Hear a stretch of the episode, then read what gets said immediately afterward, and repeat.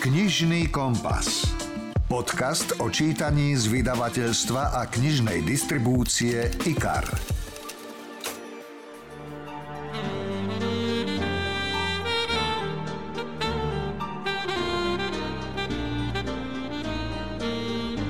Vrahom nemôže byť ktokoľvek a už vôbec nie záhradník, ako sa to zvykne hovoriť. Vrah je rafinovaný, je vzdelaný, je natoľko inteligentný, aby dokázal urobiť taký zločin, ktorý bude musieť vyšetriť génius.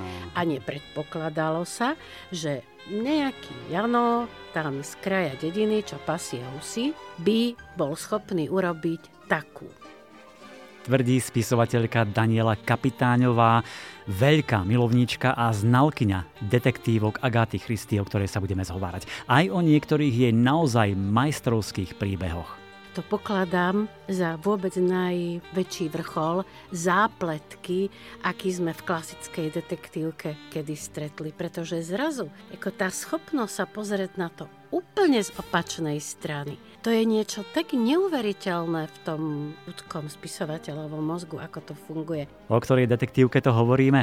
Počkajte si a možno ste ju aj vyčítali. A možno ste videli pár častí z televízneho seriálu, v ktorom Hercula Poirota geniálne stvárnil anglický herec David Suchet. On povedal, že on niekedy má pocit, že preberá tie vlastnosti, že si na sebe všíma, že cupitá, hmm. že tak uvažuje, že tak sa správa, hovorí francúzsky. On povedal, že už nevie povedať, kde končí David Suše a kde začína Hercule Poirot. Mimochodom, nedávno ho pasovali do šľachtického stavu a teraz je to už Sir David. Dozviete sa mnohé zaujímavosti o kráľovnej detektívok, pikošky o Poirotovi, Jednoducho, ak je Agáta Christy pre vás čitateľská láska, verím, že si tento rozhovor vychutnáte. Teplá deka, teplý čaj, Agáta Christy a všetko na tom Božom svete boli o odtieň menej. Hm. Ona je liek. Už o chvíľu teda rozhovor so spisovateľkou Danielou Kapitáňovou, no a potom pridám aj ďalšie skvelé knižné typy. Príjemné počúvanie želá Milan Buno. Rozhovor zo zákulisia kníh. Hoci ho Agatha Christie stvorila pred vyše 100 rokmi, dodnes ho milujeme, dodnes ho pozeráme v televízii a najmä ho čítame v knihách.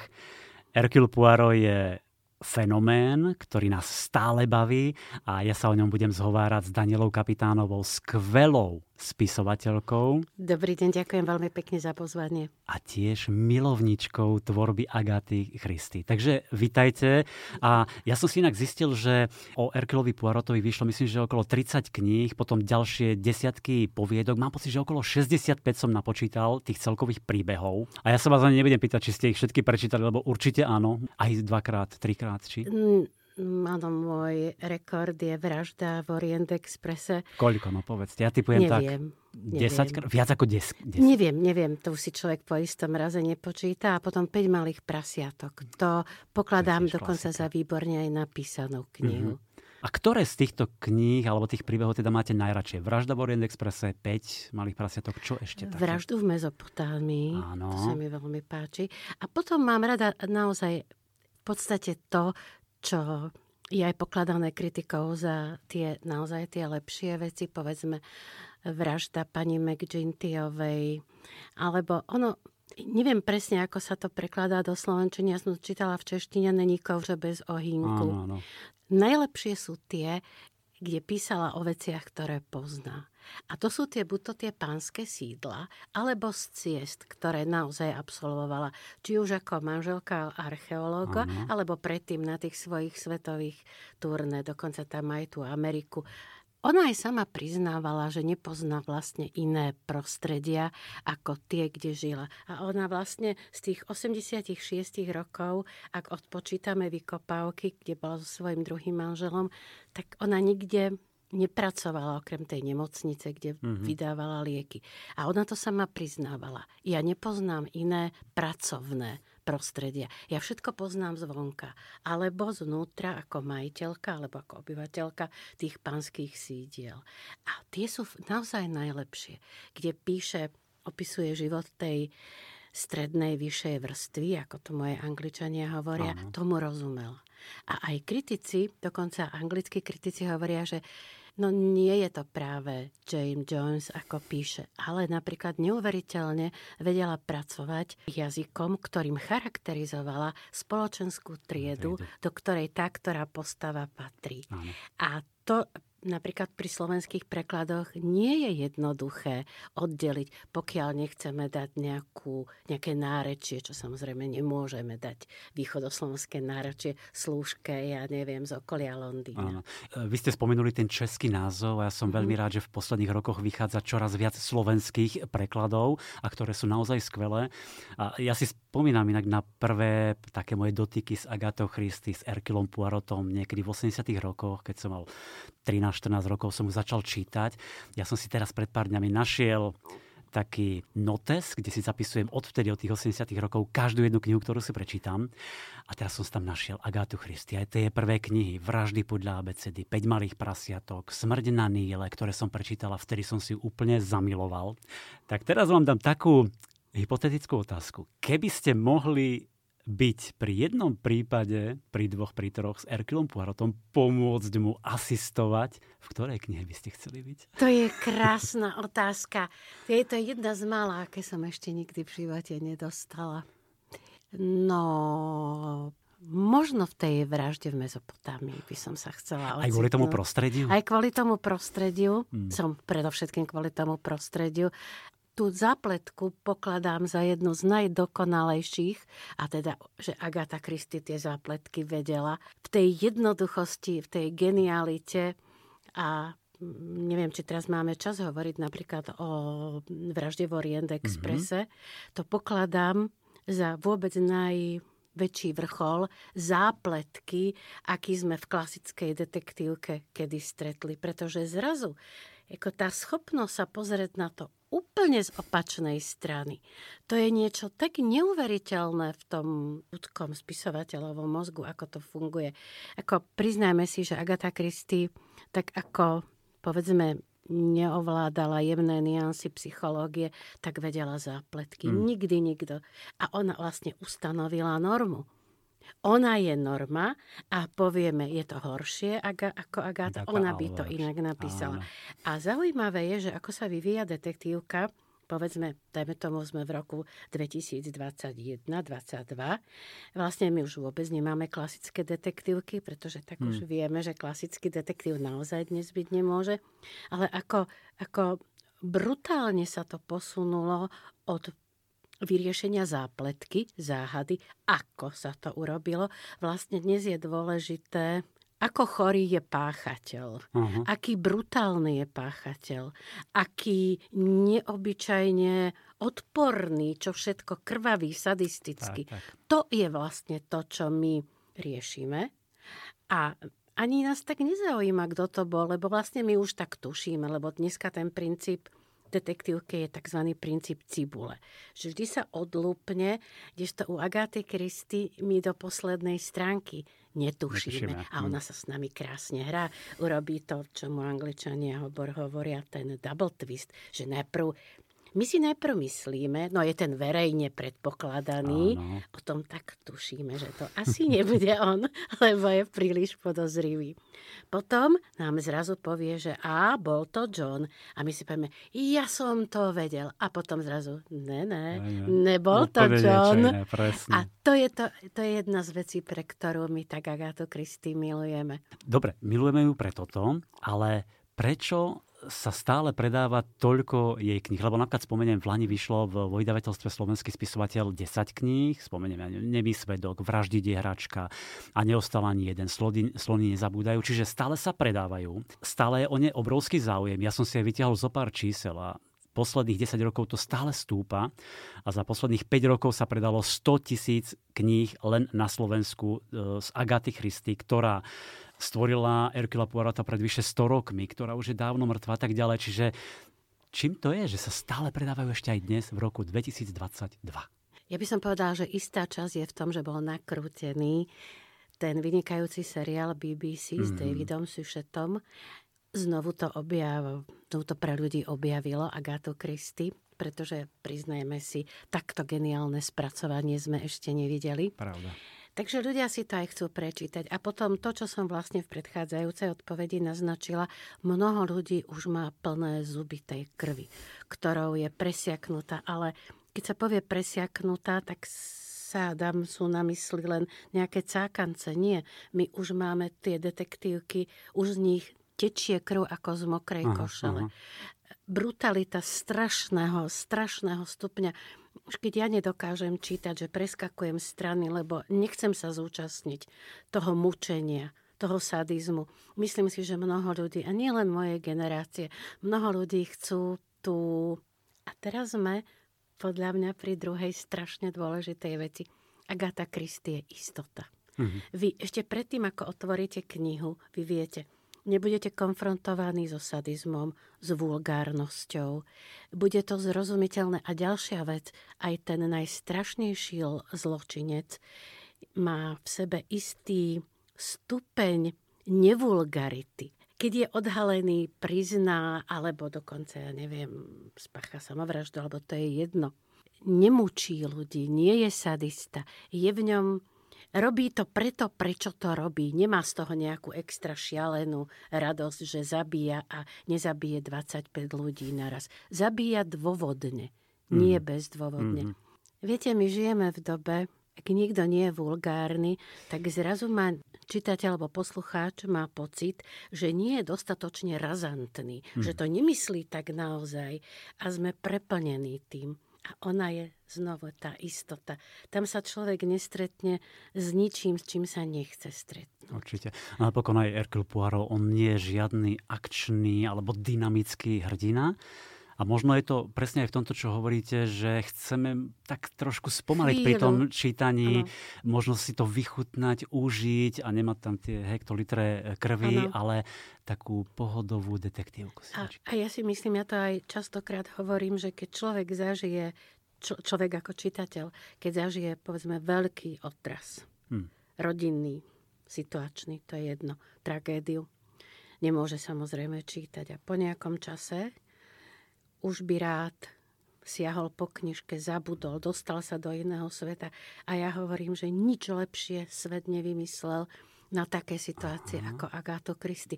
Lebo ona hovorí, svet má poriadok tá tretia veľmi dôležitá vec, pre ktorú podľa mňa siahame po jej knihách, je, že aj slečna Marplová, aj Poaro sú v skutočnosti popolúšky. Každý ich z začiatku Nehovorím, že sa im vysmieva, ale nikto nepredpokladá, že Možno za tým aj mali... podceňuje, nie? Pod, že presne. Nejaká pre... stará pani... Stará pani, a, a... 150 cm, mm-hmm, mm-hmm. smiešný mužíček, ktorý Čudný, je dokonca bizarný, áno.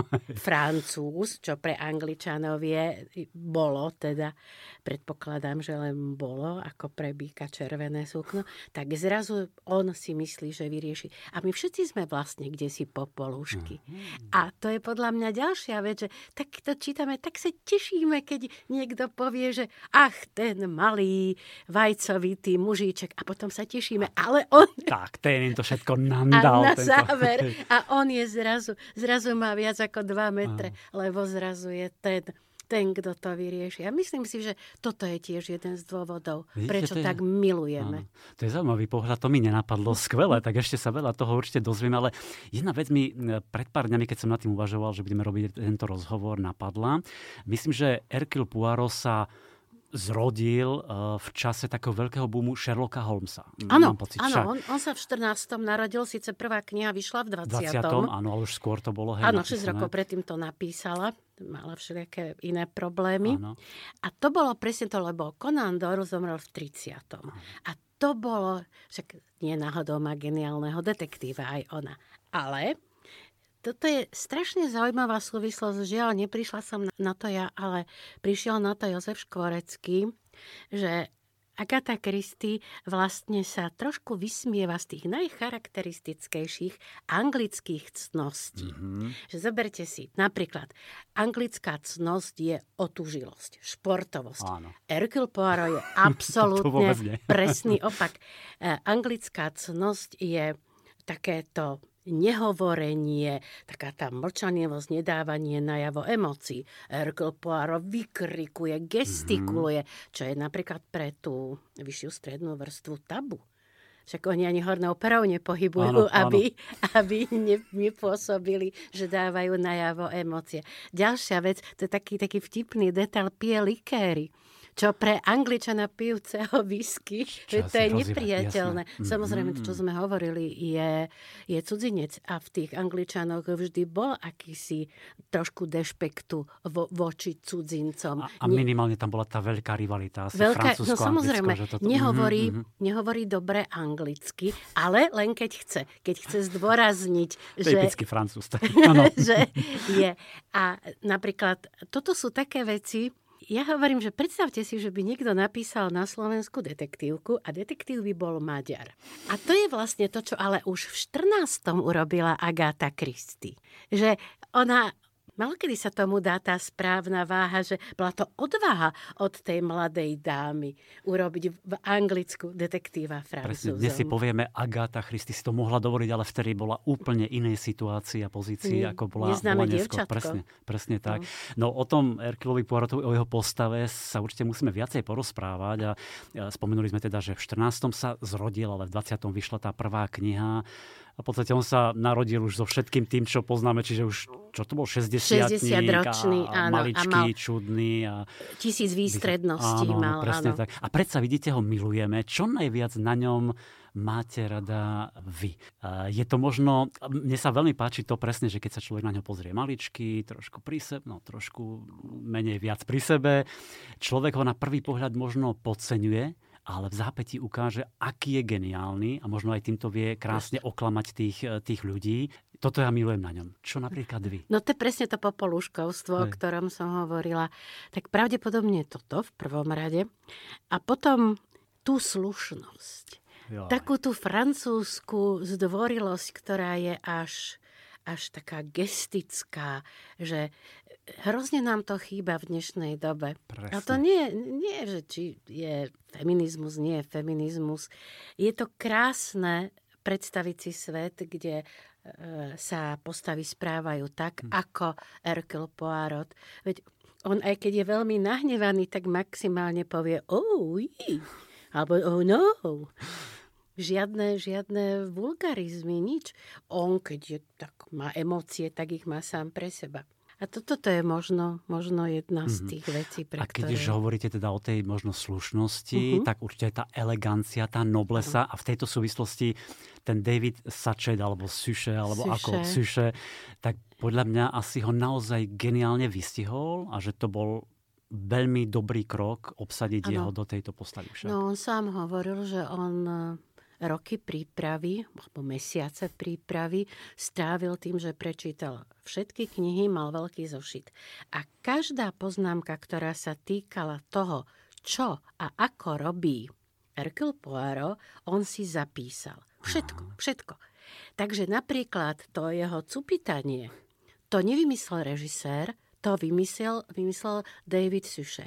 Alebo to, ako sa on otáča. To všetko v niektorej knihe bolo niekde napísané. To jeho zrovnávanie vecí, to pravdepodobne už scenarista vedel, ale takto on povedal, že mnoho strán popísal drobnými detailami, ktorými Agatha Christie charakterizuje svojho Poirota a potom ich tak dlho vstrebával. A teraz, včera som akorát pozerala, čo hovoril o tom, keď teda bola dotočená posledná klapka posledného diel. Povedal, že 25 rokov žil s Erkulom Poirotom a že vlastne nie len on s ním žil. Jeho manželka žila s Erkulom Poirotom, rodina. On povedal, že on niekedy má pocit, že preberá tie vlastnosti, že si na sebe všíma, že cupitá, hmm. že tak uvažuje, že tak sa správa, hovorí francúzsky. On povedal, že už nevie povedať, kde končí David Suše a kde začína Hercule Poirot. To je úžasné a možno to je to čistokrvné herectvo, ako by mali všetci herci k tomu tak svoje role pristupovať. A niekde som dokonca čítal, že on upravoval tie veci na, priamo na placi a keď povedal, mm-hmm. že mal sa nejako spraviť, on povedal, mm, ale myslím, ano. že Hercule Poirot by to urobil takto presne. a on to spravil. Áno, presne. Dokonca aj režisér uznal, to boli ako z hľadiska režiséra veľké veci, že niečo mal vymerané ísť z bodu A do bodu B. On povedal, nie, on by to takto neurobil. Čo ako e, je to možno 7-sekundový záber, ale mm. možno sa točil pol dňa, čo museli zmeniť kvôli tomu, keď sa to natáčalo. A v tomto seriáli bola krásna tá výprava, to art deco, tie 30. roky, ktoré zrazu my vidíme, no, no. aké boli. Ak eh, si chcete vypočuť viac o Davidovi Suchetovi, tak eh, jeden z našich podcastov v minulosti, bolo to pred rokom, niekedy možno v marci, v apríli sme robili s hercom eh, pánom Kožuchom, ktorý ho úžasne, podľa mňa geniálne tiež nadaboval. Takže ak vás toto zaujíma, tak si naskrolujte nižšie a vypočujte si o ňom. Liezli sme si pod kožu navzájom, ja jemu a on mne oveľa viac. Začal som ho mať skutočne rád, no, lebo je to človek e, so všetkými svojimi chybami, aj výnimočnosťami, samozrejme tie v prvom rade, ale mal aj také ľudské slabosky a nedostatky, ktoré mi boli veľmi sympatické. Ja som počula asi v štyroch, v piatich jazykoch ľudí, ktorí ho no, dabujú, ale ja mám pocit, že pán Kožuch z toho urobil veľmi, veľmi takmer rovnocenné s originálom. On ho trošku vyššie má ten hlas posadený, pretože David Suše má, neviem, nádherný, až to je, až to je ako bas, uh-huh. ako on hovorí. Je to trošku vyššie, ale zároveň tým hlasom nádherne charakterizuje. A myslím si, že za to by si zaslúžil to, čo majú Česi, povedzme tú cenu Františka Filipovského, ktorú dávajú najlepším dabérom. Tak. tak ja si myslím, že že pán Kožuch by si za Erkula Poirota zaslúžil hmm. ocenenie. Myslí si, že sa môže osvedčiť chytením vraha. Z protipožiarného vedra zoberie v rece piesku, ako ho tam nájde, aj Linričovu, svoju rivalku. A všetok hnev, všetok narastajúci tlak niekoľkých posledných týždňov zrazu praskne.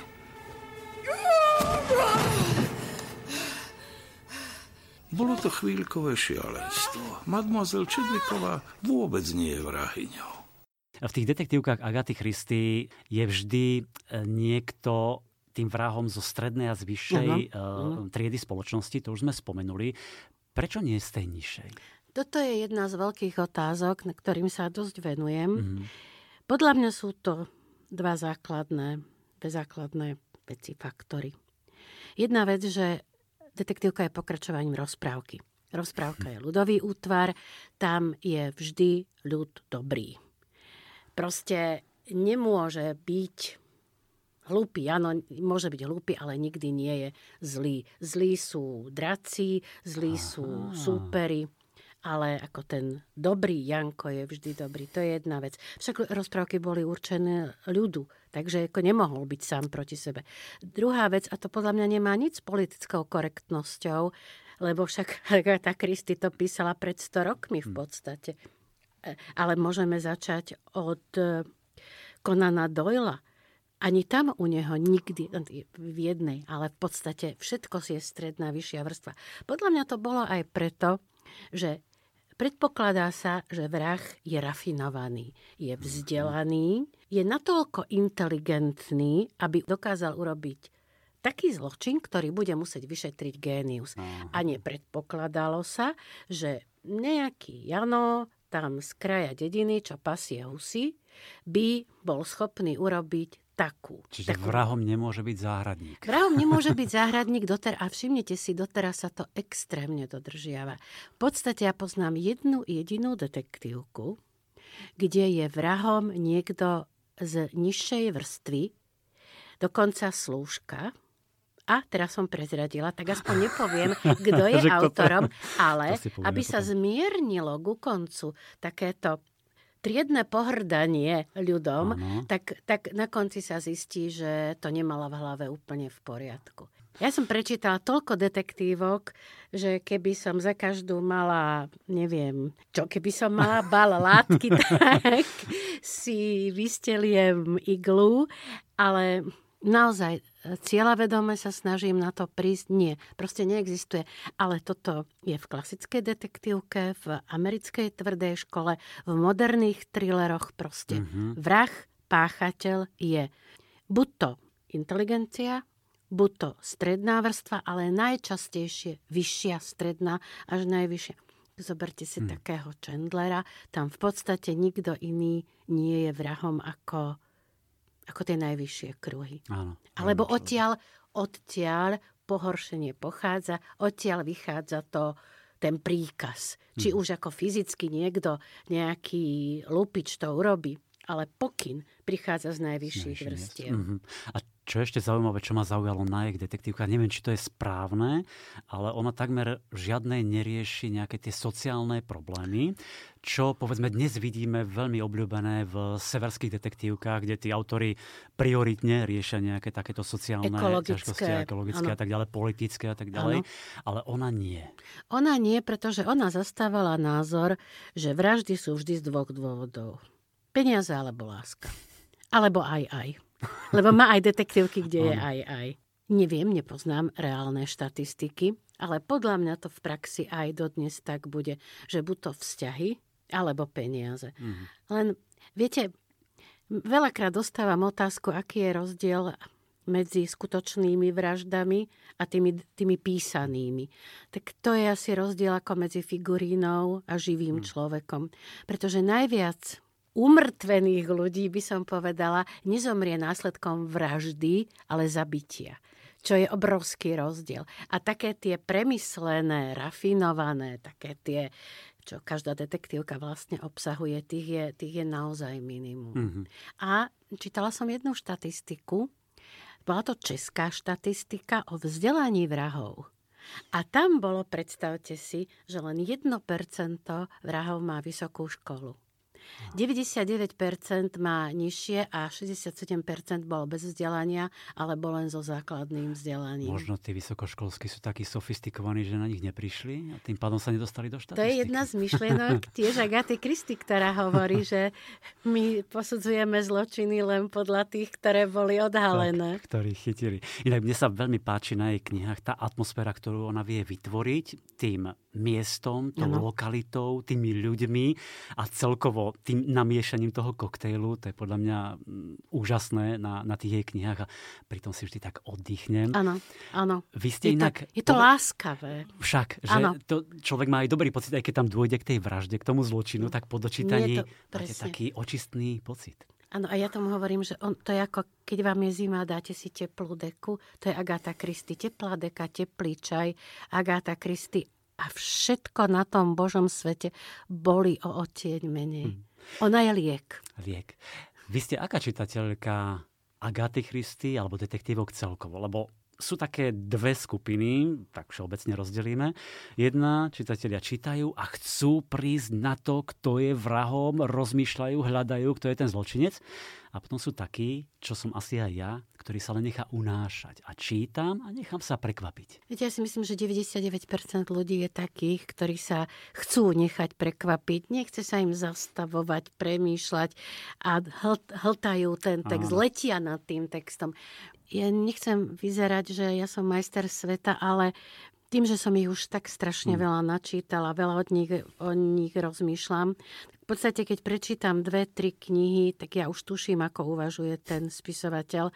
A nie preto, že by som to vydedukovala z textu, ale preto, že viem, alebo si myslím, že viem, akými cestami dojde k odhaleniu, tak, tak predpokladám, že asi prídem na to. A veľakrát sa mi stane, že sa s niekým stavím pri tretej strane, že a viete, napríklad to je to, čo sme hovorili, že ako náhle tam ja neviem, povedzme sme v nejakej nižšej vrstve a príde tam niekto bohatý, tak hneď si typnem. A ďalšie to sú také veci, ako ja sa na vždy úprimne smejem, že ako náhle sa tam vyskytne postava, o ktorej autor povie, že mal orieškovo hnedé oči a chlapčenský úsmev, tak si môžete byť istí, že chlapčenský úsmev s orieškovými očami bude vrah. No, s vami sa nebudem rozprávať o de- detektívkach, lebo vy by ste mi hneď všetko pokazili, ani sa nebudem prepájať na sociálnych sieťach, že by ste mi tam povedali. Lebo niektorí si, viete, píšu a teraz, a už hneď viem, kto je vrah a som mm. na 57. strane. Ja to nechcem vedieť. Nie, nie, nie, ja si to nie, chcem užívať, že mm-hmm. ako to ona píše. Ale vy ste spomenuli, že niektoré ste čítali knihy niekoľkokrát, 10, Niekoľko 15, veľmi veľa áno, veľakrát. Áno. A baví vás to stále aj ten siedmikrát, keď už viete presne, ako áno. bude to vyšetrovanie nasledovať, a kto je tým vrahom, kto je na 55. strane nastrčený, hej, nejaká š, e, zlá stopa. A vy to aj tak čítate? Toto je jedna z vecí, o ktorých som aj písala, ktorým absolútne nerozumiem. Neviem, ako to vysvetľujú psychológovia. Ako je možné, že 12. krát čítam vraždu v Orient Expresse a mňa vždy poteší, keď Hercule Poirot si ich tam zavolá a povie, ja viem, ako ste to urobili. Viete mi toto vysvetliť? A vy viete ako? Ale čítate to? A, chcete. Aj ja mám zatajený dých. Ja, ja, ja tomu, alebo keď Erkel Poara povie tú svoju klasickú vetu, ach ja hlupák, veď je to tak jasné. Ja si to očami znovu začnem čítať tú istú vetu trikrát. Veď ja viem odstavce z uh, vraždy v, e, v Orient Expresse na spameť. Wow. Napriek tomu, a ja som to, to je jediná kniha, ktorú som čítala možno vo viac ako dvoch, troch jazykoch. Hm. Práve preto, že neviem, kto to vie vysvetliť, ktorý, kto, psychológ, kto to vie vysvetliť, prečo sa rovnako sme schopní vžiť do knihy, ktorú, pri ktorej ide o záver. Tu nejde o to, že máme rozkoš z autorkinho písania, veď stále sledujeme, kto to bol. Mm-hmm. Viete to vysvetliť? Ja nie. Ani ale ja. zíram, že vy ste taký obrovský fanúšik Agaty Christy a Arkela Poirota. Ale v tom sa vidí aj to majstrovstvo Agaty Christy, že, že to dokázala tak napísať, že naozaj nás to aj na 6., 7., 10. krát baví. Ale, ale nie všetky knihy. To zase ako musím povedať, že sú knihy, ktoré som prečítala, pretože som mala pocit, že sa to patrí a nemám túžbu sa k ním vrátiť a dokonca ja som nečítala nič z tých vecí, čo napísala Comery Westmercott. Mm-hmm, mm-hmm. Tie, tie akoby romantické veci, ani tie básne som nečítala. A potom tie knihy, ktoré ona písala, také špionážne romány ma, tak to sa veľmi ťažko číta. Ja som jednu čítal, áno, bolo to niečo iné. To... Ale tak nemáte rada ani všetky jedla, nie? Tak nemôžete ani všetky knihy, Samozrejme. takže sú obľúbené. Tak tým sa stále vraciame. Agáta Christy bola určite geniálna aj v tom, ako dokázala premyslieť množstvo spôsobov a metód toho vyšetrovania, toho patrania, ale potom toho rozuzlenia, toho riešenia. A v tom podľa mňa je tá je genia, áno, genialita. Nikto nemá, naozaj nikto nemal také zápletky. Lebo keď to dočítame, tak si povieme, ale jasné, veď tak by to mohlo byť, tak by to bolo, ale vymyslieť to ešte predtým, lebo po vojne sme každý generál, ale vymyslieť to a toľkých knihách, toľkých prípadoch. To a ona, ona neopakuje žiadnu zápletku, tak. teda to, ako vlastne sa tá vražda v skutočnosti odohrala, vždy trošku inak, ako si my myslíme. Mm. A to nie je len o tom, že kto je vrah, ale v tom je to geniálne, že ona posúva čas, miesto, mŕtvoly, ona, ona mení identity a takmer vždy príde s niečím originálnym. Neviem, či ste čítali tie zápisky.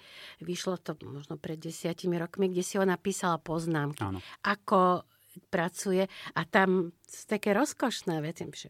Slúžka, otáznik, nájde v druhej izbe. Evidentne intenzívne pracovala na tom. A to zase mnohí detektívy nie. Napríklad Raymond Chandler, môj absolútne najmilovanejší autor, napísal americká tvrd, drsná, drsná škola, škola áno. s Filipom Marlovom. On si vôbec nedal. Tam sú také nelogickosti. Keď mu to potom vydavateľ povedal, že no ale tak ty si to napísal, že v útorok bol, ja neviem, v Los Angeles a tu zrazu píše, že vražil. Mm. Tak on tam na závere dopísal, že a ja som klamal, že no, tak to, to nebolo dôležité, že či v pondelok, v útorok. Toto má Agatha Christie absolútne premyslené. Mm. U nej tá krížovka tá sedí. Už dneska a nikto tak nepíše ako no. Agatha Christie a možno kvôli tomu sa k nej vraciame, lebo tak zase medzi nami dnes napísať detektívku so súkromným detektívom je úplne, je to naozaj brontosaurus. Však my vieme, že ten obrovský tím forenzných špecialistov, ktorý v skutočnosti vyšetruje, však dneska pre Boha ani na miesto činu ne, nedovolia ani len policajtom. Áno. Nie, že pre Boha cudziemu človeku, ktorý si tak chodí tam a pozera.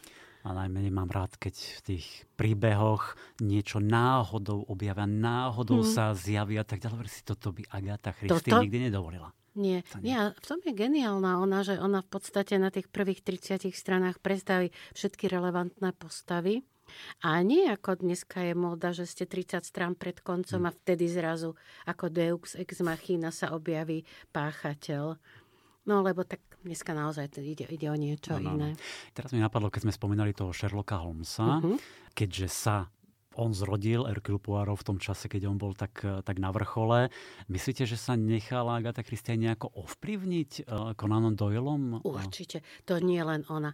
Jako naozaj všetky detektívky, ktoré sa písali začiatkom 20. storočia, istým spôsobom obmieniali princíp geniálneho detektíva a niekoho, kto o tom referuje. Takže tomto to naozaj nebolo nové. Tam bolo nové práve to, že kým Sherlock Holmes je už na pohľad génius, mm. tak tu máme tú popolušku.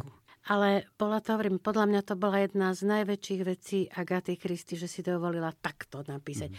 Ale tiež aj sama hovorí, že už pri tretej detektívke s Erkelom Poirotom si nadávala, prečo ho zrodila 60-ročného. Ona ho nenávidela nakoniec, ak všetci vieme, rovnako ako Conan Doyle zavraždil svojho Sherlocka Holmesa, potom ho znovu oživil, tak, tak ona sa k tomuto neuchýlila, ale snažila sa od neho odputať. Však v podstate aj preto vznikla slečna Marplová, ktorá je, je, je trošku niečo iné. Je, povedzme, ľudskejšia, alebo taká, taká viac jej rozumieme nemá ten, tú auru tej geniality, ale zase má to tiež tie svoje pôvady. A pre mňa je taká anglickejšia určite, mm. bližšia k tomu. Myslím, že posledná kniha s Erkelom Poirotom bola Opona? No, s Oponou Či, to bolo tak, že... Že tu skôr oveľa napísala Ona ju napísala však. cez vojnu, dala do trezoru Áno. s tým, že má výjsť až po jej smrti. A rovnako po jej smrti vyšla posledná detektívka so slečnou Marplovou, Zabudnutá vražda. Mm-hmm ono zomrela, Agatha Christie zomrela v 76. a myslím, že práve v 76. vyšla tá zabudnutá vražda, to patrí k, podľa mňa k vynikajúcim jej mm. detektívkam. Mm. No treba si určite prečítať. Všetko veď stále, treba prečítať. Áno, veď stále tie knihy vychádzajú. Niekedy niektorí známi povedia, že mm, tá Agatha Christie je na mňa taká, taká pomalá, taká suchá, ale podľa mňa v tých jej príbehoch je aj humor, len no. v týchto s Erkilom Poirotom, nie? Je to anglický humor, anglický nie je to taký tak, ten áno. Na anderovský humor. Neviem, či ste čítali české detektívky v preklade Jana Zábrany. Jana Zábranu. On prekladá Poirotovskú angličtinu, prekladá e, tak popletenou češtinou. Uh-huh. Pretože my keď ho prekladáme, tak on hovorí vlastne perfektne. Teda u nás hovorí perfektne, perfektne slovensky. Áno. A on sa občas pohráva s takými slovíčkami, ktoré pravdepodobne v tej angličtine môžu mať aj dvoj, dvojzmyselné, keď mm. to človek zle povie. A to je jeden zo zdrojov humoru, ktorý si predpokladám veľmi užívali anglickí čitatelia. A potom je tam sú tam niektoré poznámky samotnej Agáty Kristy, na ktorých sa človek nehovorím, že búrlivo smeje, ale aspoň sa pousmeje keď už hovoríme o tom humore, tak mi napadla jedna kniha, ktorú možno aj naši poslucháči poznajú a trošku sa presunieme do no, súčasnosti pár rokov dozadu. Volá sa, že Vražda v Slopnej. Vy nie ste nielen e, veľká milovnička a znalkyňa diela Agaty Christy a detektívok, ale aj sama píšete. Ste spisovateľkou, napísali ste aj detektívky a táto Vražda v Slopnej sa mne veľmi páčila. Ja som už pred rokmi čítal a teraz som ju pred pár dňami začal počúvať ako audioknihu. Boris Farkas ju myslím, mm. že načítal skvele. Eh, ale skrátke je tam eh, zavraždený spisovateľ, podozrivý a prichádzajú známi slávni detektívy. 12 detektívov. Na Slovensku, aby to vypátrali. Aj tam Dempsey Megbisová, je tam eh, Mardor Skaliová a Major Zeman, Slečna Marplova a samozrejme aj Erkil Poirot. Toho, Aj ste tam, museli, Sherlock tam, áno, toho ste tam museli dať, to, to ako svojho to, miláčika. Ja som ho dala úplne na záver, pretože on to vyrieši vlastne z každého riešenia, každého detektíva si o niečo zoberie Áno. a na konci to podľa toho, ako vždy geniálne vyrieši. To, to bola veľká radosť písať, alebo to aj veľmi náročné, pretože každá kapitola je nielen s tým detektívom, ktorý tam vystupuje, ktorý tú istú vraždu vyrieši svojím spôsobom, ale aj písaná, som sa snažila to písať tým istým spôsobom. Je to paródia, je to ponáška Áno. na to, ako to písali. Čiže je to, je to úplne obrátené tak ako máme väčšinou 12 mŕtvol a jedného detektíva, tak tu je jedna mŕtvola a 12 detektívov, ktorí prídu a každý sa to snaží vyriešiť tým svojím spôsobom a vždy príde na inú motiváciu, aj keď samozrejme tí vrahovia sú občas tí istí, lebo je tam obmedzený počet postav, ale vždy je iná motivácia, iný spôsob. A ešte som si tam dala také znaky, ktoré každý vysvetlí iným spôsobom. Ale aj tieto charakterové črty ste perfektne vystihli už v tých úvodných scénach, keď tam prichádzajú, alebo respektíve ich predstavuje. Mm. Ďakujem. Tak to som sa veľmi bavila. Áno, je to taká detektívna paródia, ale čo sa mne veľmi páčilo, tam sa vlastne ukázalo, že ako dobré poznáte a ovládate tento detektívny žáner. Len, len tu čitateľ musí byť taký, ktorý to pozná. Lebo nadarmo vy poviete... Myslíte, nejakú, pozná tých, uh, tých detektívov? Tých detektívov. A, uh-huh. Lebo nadarmo vy poviete, že povedzme Kolombo sa vo dverách obrátil a znovu povedal vetu. Pokiaľ to niekto nepozerá, tak vôbec nechápe, čo je na tom, aká je tá poenta to, tej vety. Takže vlastne ja som predpokladala, že čitateľ no minimálne tých 10 bude poznať, ale preto som sa tam snažila dať aj takých bezpríznakových, ktorí sa najťažšie písali, ale ktorí boli v tej dobe veľmi populárni, napríklad z aktov, X, napríklad áno. akty X a mm-hmm. tak mhm. podobne. Ešte Derika som tam dala, lebo to ešte doznievala tá generácia, áno. ktorá ešte Derika pozerala. To si ešte aj pamätám, jo, to boli detektívy. Výborná kniha, prečtajte si, ešte spomeniem druhú, Niekto zostane v rodine, mm-hmm. to bola reality show, súkromný mm-hmm. detektív, ako tiež veľmi dobrá detektívka. Takže dnes verím, že sme dali veľa dobrých typov na detektívky a naozaj ten Hercule Poirot je fenomenálny detektív, úžasná postava, ktorú milujeme už vyše 100 rokov a poteším všetkých fanúšikov, pretože aj tento rok vydá slovenský spisovateľ približne tých 9-10 detektívok Agaty Christy, napríklad Smrť pri bazéne, e, Mŕtva v lodenici, Muž v hnedom obleku a tak ďalej, tak ďalej. Takže máme sa na čo tešiť. A ja sa veľmi teším, že sme sa mohli porozprávať o Erkilovi Puarotovi. Ďakujem spisovateľke a milovničke Agaty Christy Daniele Kapitáňovej. Ďakujem vám ešte raz veľmi pekne, že som mohla rozprávať o Agate Christy. Pozdravujem našich poslucháčov. Počúvate podcast Knižný kompas. A keď sme začali vydavateľstvom Slovenský spisovateľ, mám tu od nich ešte tri typy. Jeden je práve Agatha Christie a kniha, ktorú sme už spomenuli. Vyšla Smrť pri bazéne, čo je 24. kniha s Erkulom Poirotom a jedna z tých najzaujímavejších. Na pánstve Holov sa zíde skupinka hostí, ktorých vzťahy sú prepletené, blízke, niektoré tajomné a všetko ešte viac zamotá krásna a slávna herečka Veronika Krejová. Tá by rada po rokoch obnovila svoj vzťah s Johnom Kristovom, je domýšľavá, je sebecká, aj sebavedomá, takže príliš neprekáža, že jej bývalý snúbenec je už dávno ženatý a má dve malé deti. V jednej chvíli však pri bazéne padne výstrel a Hercule Poirot, ktorý práve prišiel na pozvanie výstrednej lady Ankatelovej, vidí šokujúci výjav. Na zemi pri bazéne leží postrelený muž a umiera jeho krv steká do vody. Nad ním stojí žena s revolverom v ruke. V zmetku, ktorý v zápiti vypukne, skončí vražedná zbraň na dne bazéna. Poirot sa i hneď ujíma vyšetrovania tohto bizarného prípadu a postupne si čoraz väčšmi uvedomuje, že navonok vážená rodina ukrýva pred vonkajším svetom celú spleť tajomstiev a že podozrivý je vlastne každý. Smrť pri bazéne je výborne prepracovaná detektívka, ktorá vás rýchlo vtiahne do príbehu, vychutnáte si bravúrne vykreslené charaktery a hoci Messie Poirot v nej hrá menšiu rolu ako v iných príbehoch, určite si to užijete.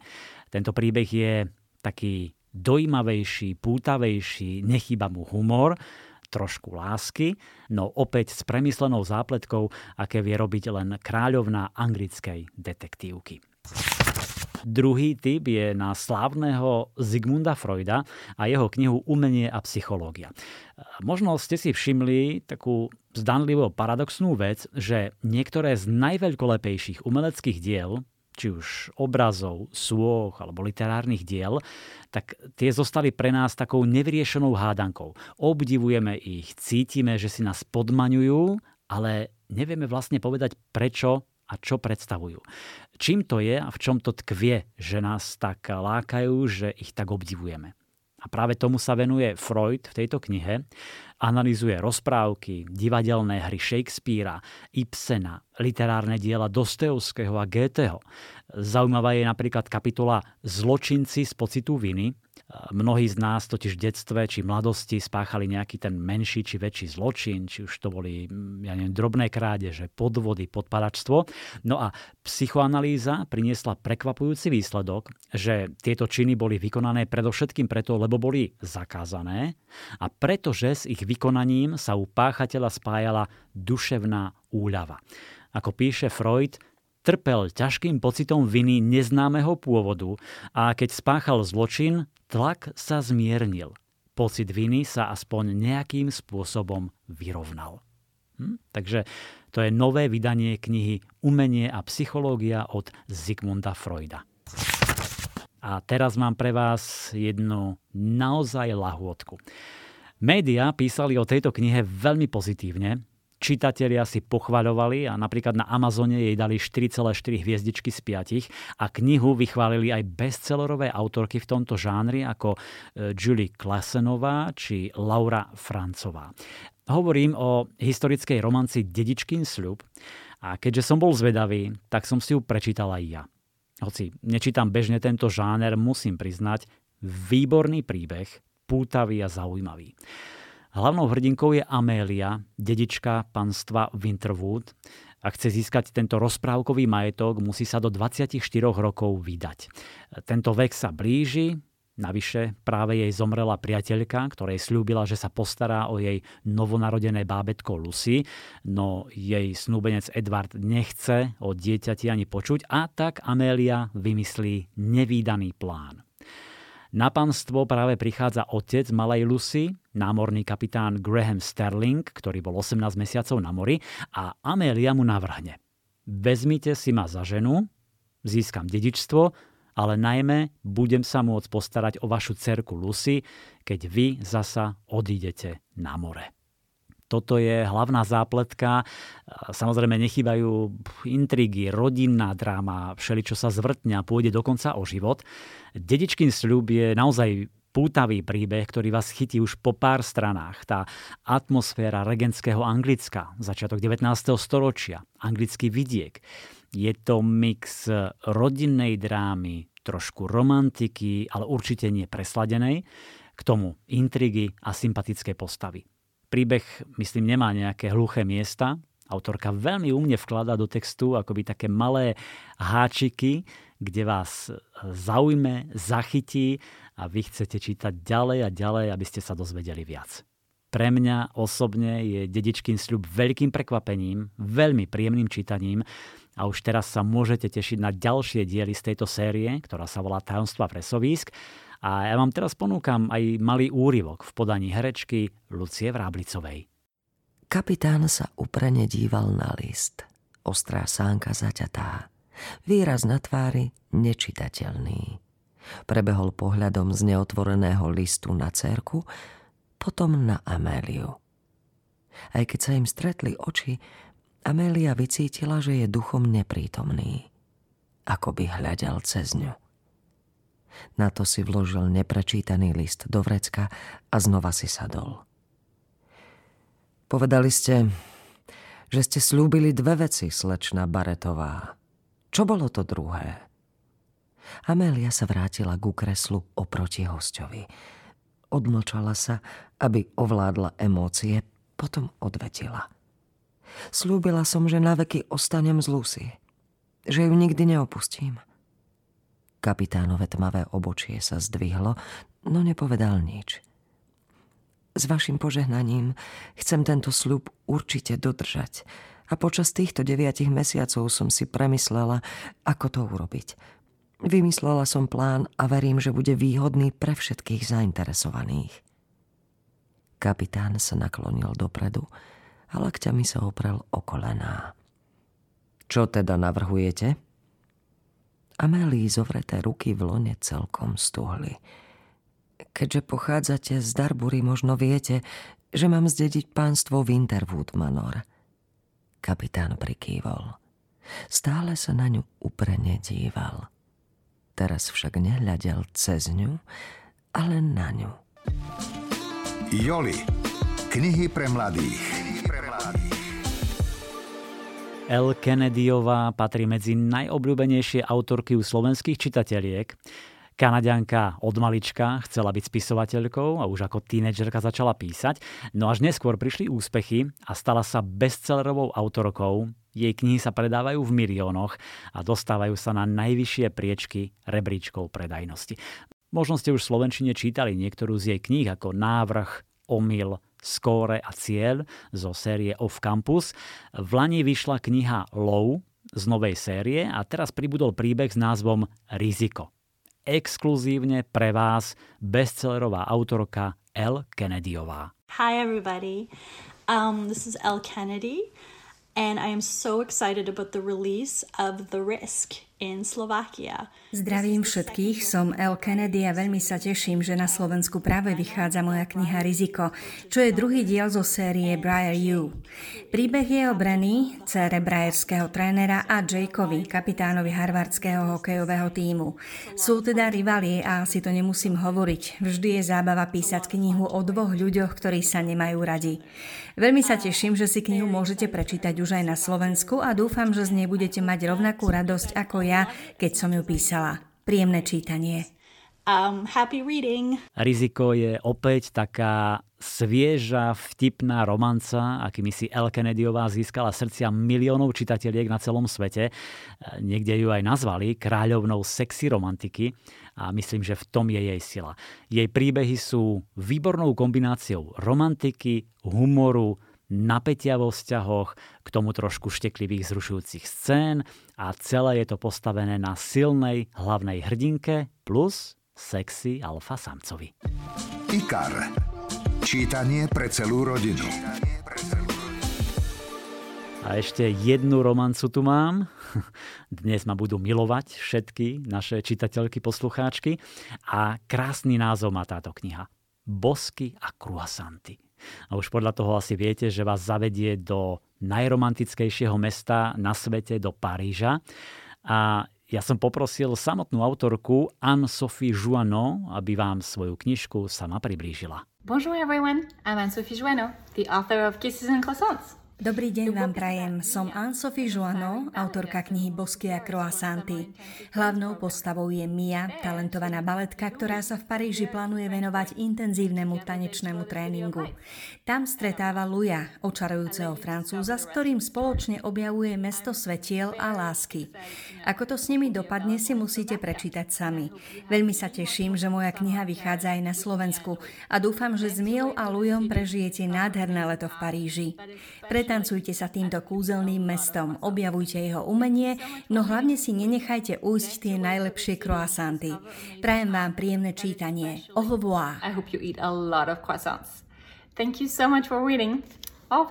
Bosky a croissanty je veľmi pohodový, čítavý, nekomplikovaný príbeh, skôr taká sladšia oddychovka, ideálna na leto, ale zároveň je v nej aj veľa emócií, bolesti a lásky, zloby, vášne. Myslím, že zaujíma aj to pátranie po rodinnej legende a samozrejme celá tá atmosféra Paríža, ktorú autorka vykreslila skutočne bravúrne. Ponorte sa na chvíľu do tohto príbehu. Úrievok vám prečíta herečka Dominika Žiaranová. Priznávam, že takto som si svoje prvé hodiny v Paríži nepredstavovala. Môj plán sa podobal skôr na výjav z dokonalej pohľadnice. V krásne slnečné ráno vystúpim z lietadla, hnedé vlasy budem mať aj po 7-hodinovom lete rovnako zvlnené a lesklé ako pred nastúpením do lietadla, baletné špičky zviazané šnúrkami si prevesím cez plece, S dokonalým prízvukom prehodím čosi milé po francúzsky, výsledok mesiacov učenia a potom elegantne vykročím v ústrety najlepšiemu letnému obdobiu svojho života. Intenzívnemu baletnému programu na prestížnom L'Institut de l'Opéra de Paris. Fantázia, nie? Namiesto toho jemne odstrkujem ľudí, aby som si z batožinového pásu uchmatla kufor. Potom pátram po nápise taxi. V zápäti sa udeje čosi neskutočné. Mia? Ha? Čože? V Paríži ma niekto pozná? Mia, si to ty? Po chvíli hlas spoznám. Otočím sa a zbadám svoju Nemezis. Teda stála by tam, keby som verila na Nemezis. Páni, Odri, čo tu robíš? Len čo som to vyslovila, uvedomila som si, aká je to hlúpa otázka. Myslím si, že to isté, čo ty. Odvetí zaskočene. Keď som si kupovala letenku, prekvapilo ma, koľko letov do Paríža denne lieta. Zrejme sme sedeli v inom lietadle a obe meškali pre búrku. Tak či onak, priam som počula, ako sa čuduje. Ako len mohli Miu prijať do jedného z najexkluzívnejších letných baletných programov na svete? Najradšej by som povedala, lebo som drela do úmoru. Príroda fauna, flóra a životný štýl. Už dávno vedci dokázali, že určité potraviny prospievajú konkrétnym orgánom v našom tele. Že ich liečia, že posilňujú imunitu, podporujú činnosť, zbavujú toxínov a tak ďalej, tak ďalej. Ale viete, ktoré to sú? Ktoré potraviny prospievajú vašim očiam, mozgu, kostiam, vašej krvi, pečení, žalúdku alebo srdcu? Aj toto sa dozviete v knihe Staroveké liečenie, ktorú napísal vyhľadávaný odborník dr. Josh X. Ponúka množstvo praktických rád a receptov na každodenné používanie, ak túžite po prirodzených, bezpečných a účinných spôsoboch liečby a prevencie. Áno, ani dnes nemusíte na každé ochorenie užívať chemické lieky. Jestvujú skutočne účinné alternatívne terapie, ktoré vyliečia vaše zdravotné problémy dávni praktickí lekári, či už v Číne, Indii alebo v starovekom Egypte alebo Grécku, si uvedomovali, že naše telo má prirodzenú schopnosť uzdraviť sa a že s pomocou vhodných rastlín, stravy a cvičenia sa telo vo väčšine prípadov uzdraví samo. Josh X ponúka takéto tajomstvo zdravia, odolnosti a dobrej imunity v knihe, ktorá sa volá Staroveké liečenie. A ešte jeden typ z podobného súdka. Novinka autoimunitné choroby, v ktorej sa dozviete oveľa viac o ochoreniach ako je lupus, celiakia, diabetes, Hashimotová choroba, krónová choroba a tak ďalej, tak ďalej. Odpoveda na množstvo otázok. Čo sú to autoimunitné choroby? Aké sú ich príčiny a symptómy? aké vyšetrenia je vhodné urobiť, pokiaľ ste chorí alebo máte podozrenie, že máte takúto chorobu akú dietu a suplementy je vhodné užívať, alebo aká fyzická aktivita sa odporúča chorým ľuďom.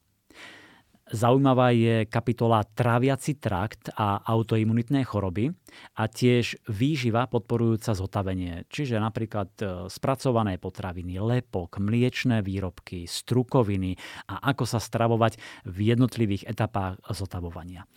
Autorka tiež rozoberá účinok stresu na zdravotný stav, ponúka najlepší tréning pre chorého, dáva do súvislosti toxíny s autoimunitnými ochoreniami a to všetko nielen cez nejaké typy vysvetlenia, ale aj príbehy. Odeon. Knihy pre náročných. Anton Pavlovič Čechov bol nielen vzdelaným lekárom, ale tiež vynikajúcim znalcom ľudskej duše. Vedel krásne vykresliť naše slabosti, poklesky, uťahovať si z nich a pretaviť do pútavých príbehov. Dokazuje to aj nové vydanie výberu z jeho poviedok, volá sa Dáma so psíkom a iné poviedky. Nájdete tam celkovo 29 kúskov a takých vydarených, ako je napríklad Chameleón o uniformovaných chlapíkoch s ohybnou chrbticou, alebo človek vo futráli, o nešťastníkoch plných úzkostí a strachov, ktorí by najradšej komandovali celý svet a nás všetkých. Alebo poviedky Dáma so psíkom, Žobrák, Komik, Kniha sťažnosti či Tučný a chudý. To je len pár poviedok, e, v ktorých Čechov ukázal ten svoj výnimočný pozorovací talent. Sú satirické, sú ironické, no zároveň zábavné a láskavé. A Čechov dokázal, povedzme, aj tú bežnú situáciu na ulici zmeniť na taký malý literárny šperk. Vypoentovaný, úsmevný a pritom taký ľudský. Nenadarmo sa od začiatku 20. storočia po Tolstom a Turgenevovi stal Čechov najprekladanejším ruským autorom. Dáma s obsíkom a iné poviedky, je, myslím, výber toho najzaujímavejšieho, čo v Čechovovej tvorbe tento žáner priniesol. Stonožka. Knižná kamoška pre všetky deti. A na záver ešte dva typy pre deti, aby ste ich mali čím potešiť. Najskôr nádherná kniha pre deti od troch rokov, čo robíme celý deň. Je to knižka v takom väčšom formáte, je tam veľa obrázkov a trochu textu a myslím, že s touto knižkou môžu zažiť deti deň plný zábavy v mestečku, kde sa nikto nenudí. Každý z obyvateľov, ktorým autor dal podobu zvieratiek, totiž udržiava toto rušné mesto v tom správnom zhone. Požiarníci hasia oheň, drevorubači pília drevo, lekár lieči pacientov, murár stavia domček a deti spoznajú napríklad záhradníka ďatelinku, kocúra zelovocúra, kováča kovadlinu a dokonca poletia aj lietadlom. Navyše môžu objavovať mnohé ďalšie povolania a každodenné činnosti zvieratiek, ktoré originálne ilustroval svetoznámy Richard Scarry. Mimochodom, ten vydal viac ako 300 kníh, z ktorých sa predalo vyše 100 miliónov výtlačkov po celom svete. Ja som presvedčený, že už len listovanie v knihe Čo robíme celý deň bude zážitkom aj pre mnohých rodičov. No a druhý detský typ je knižka Ty si moje najväčšie šťastie. Je tiež pre deti od troch rokov a je to taký utešený príbeh o putovaní dvoch vidričiek, ktoré sa snažia prísť na to, čo je v živote najväčšie šťastie.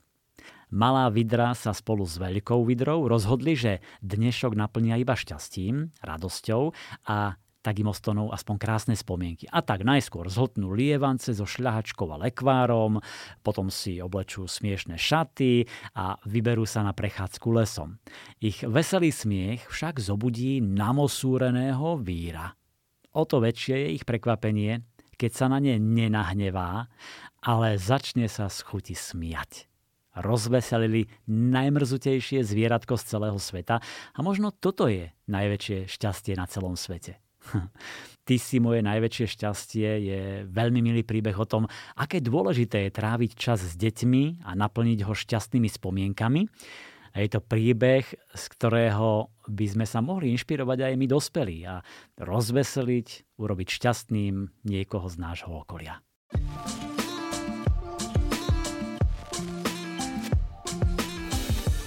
Priatelia, verím, že ste si užili tento knižný podcast. Budeme radi, ak nám dáte hodnotenie, prípadne sa prihlásite k odberu.